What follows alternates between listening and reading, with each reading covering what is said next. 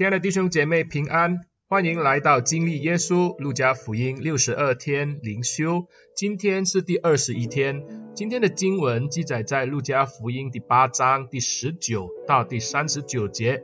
路加福音第八章第十九到三十九节这样说道：耶稣的母亲和他的弟兄来了，因为人多，不得到他跟前。有人告诉他说：“你母亲和你兄弟站在外边，要见你。”耶稣回答说：“听了神之道而遵行的人，就是我的母亲、我的弟兄了。”有一天，耶稣和门徒上了船，对门徒说：“我们可以渡到湖那边去。”他们就开了船，正行的时候，耶稣睡着了。湖上忽然起了狂风，船将满了水，甚是危险。门徒来叫醒了他，说：“夫子，夫子，我们丧命啦！”耶稣醒了，斥责那狂风大浪。风浪就止住，平静了。耶稣对他们说：“你们的信心在哪里呢？”他们又惧怕又稀奇，彼此说：“这到底是谁？他吩咐风和水，连风和水也要听从他。”他们到了葛拉森人的地方，就是加利利的对岸。耶稣上了岸，就有城里的一个被鬼附着的人迎面而来。这个人许久不穿衣服，不住在房子，只住在坟茔里。他见了耶稣。就俯伏在他面前，大声喊叫，说：“至高神的儿子耶稣，我与你有什么相干？求你不要叫我受苦。”是因耶稣曾吩咐污鬼从那人身上出来。原来这鬼屡次抓住他，他常常被人看守，又被铁链和脚镣困锁。他仅把锁链挣断，被鬼赶到旷野去。耶稣问他说：“你名叫什么？”他说：“我叫群。”这是因为附在他的鬼多，鬼就央求耶稣不要吩咐他们到无底坑里去。那里有一大群猪在山上吃食，鬼央求耶稣准他们进入猪里去。耶稣准了他们，鬼就从那人出来，进入猪里去。于是那群猪闯下山崖，投在湖里淹死了。放猪的看见这事就逃跑了，去告诉城里和乡下的人。众人出来要看是什么事。到了耶稣那里，看见鬼所离开的那人坐在耶稣脚前，穿着衣服，心里明白过来，他们就害怕。看见这事的，便将被鬼附着的人怎样得救告诉他们。格拉森四围的人因为害怕得很，都求耶稣离开他们。耶稣上了船回去了。鬼所离开的那人恳求和耶稣同在，耶稣却打发他回去，说：“你回家去。”传说神为你做的何等大的事，他就去满城传扬耶稣为他所做的何等大的事。今天的经文就读到这里。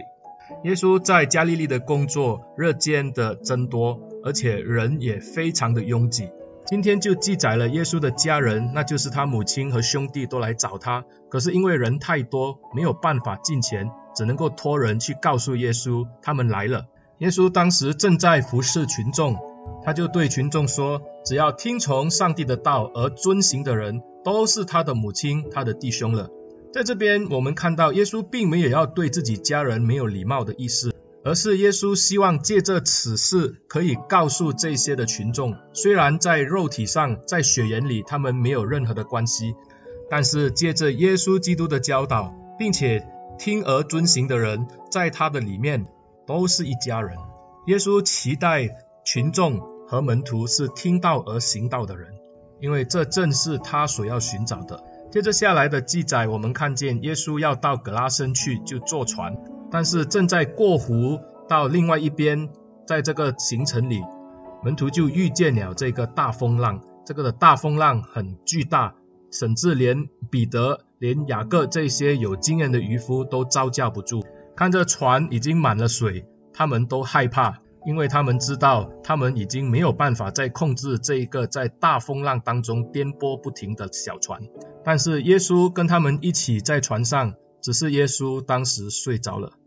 恐怕有人会在想说，这么大的风浪，这些门徒彼此的喊叫，难道耶稣他听不到吗？难道耶稣他不晓得自己处在很危险的情况下吗？我们就此可以知道，路加要告诉我们，耶稣的工作实在是很多，而上一段的经文也告诉我们，他连吃饭都没有时间。因此趁着大伙都要过到对岸，没有服侍群众的时候，耶稣当然是趁机可以休息一下。至于这个忽如其来的大风浪，为什么耶稣没有回应呢？因为耶稣他既为神的儿子，面对这一点的风浪，耶稣可以应付得来。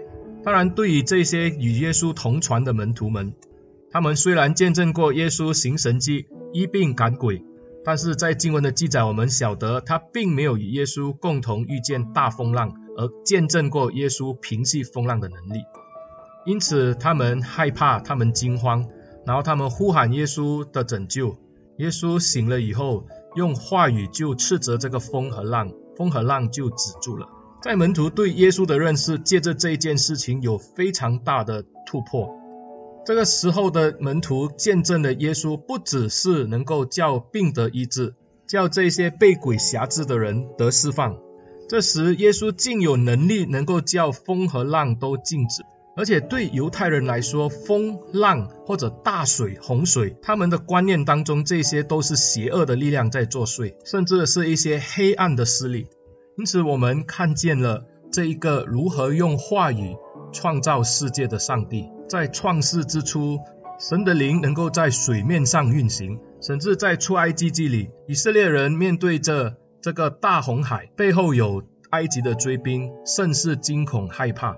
耶和华的力量竟能把红海分开。因此，诗人也作诗说：大水泛滥的时候，耶和华坐着为王。今天我们更是看见耶稣他的能力，用话语就能够叫风浪止息。这让我们看见恶势力虽然强大，他们好像在大自然中的风和浪那样，但是面对耶稣，他们也只能够听从上帝的吩咐，安静下来。接着下来的记载就更加让我们深入的理解耶稣的权柄与能力了。在格拉森迎面而来欢迎他们的，并不是当地的居民。而是一个被鬼附的人，附在他身上的鬼甚是大能大力。他的名字叫群，因为很多，因此我们看见这一个的人没有办法与人共同的住在一起，他必须住在坟茔里，甚至手脚被这个铁链锁住也困不住他。因此，如此能力强大的鬼，当他遇见耶稣的时候，并不是坐虎扬威。而是求耶稣不要让他们受苦，甚至自荐的出去，还告诉耶稣可不可以不要让他们去无底坑，反而是去这一群的猪的身上。到猪的身上，那是可以理解的，因为猪是在犹太人当中被认为不洁净的动物，因此不洁净的污鬼进入猪群，那是十分合理的。耶稣准了他们，这些的鬼就离开了这个人。这个的人从以前是不受控制，不穿衣服，住在坟茔里。但是因这鬼的离开，他的整个生命完全的颠覆改变。路加的记录是说到他已经明白过来，在耶稣的脚前等候。这些的被鬼附的猪群就不同了，他们如同发了狂一样，冲下了山崖，掉到了湖中死了。因为养猪的人回去告知城里的人，群众都出来见证这一切的事情，他们感到害怕，要求耶稣离开他们。但这一个。被鬼附的人，他因着痊愈了，他想要跟着耶稣同行。只是耶稣有他的主意，让他回到自己的城中去宣扬耶稣的事情。这人就跟着耶稣的吩咐做了，就往他的城里宣讲耶稣在他身上所做的奇妙的美事。这整段的经文，路加想要让我们看见。耶稣的服事并不是要塑造一群的粉丝，一群盲目拥戴他的人，而是耶稣希望有一群的人是听了道而行道的人。这样的人对耶稣来说，就好像自己的兄弟和母亲那样的亲密。而且，耶稣的能力和权柄是来自于上帝。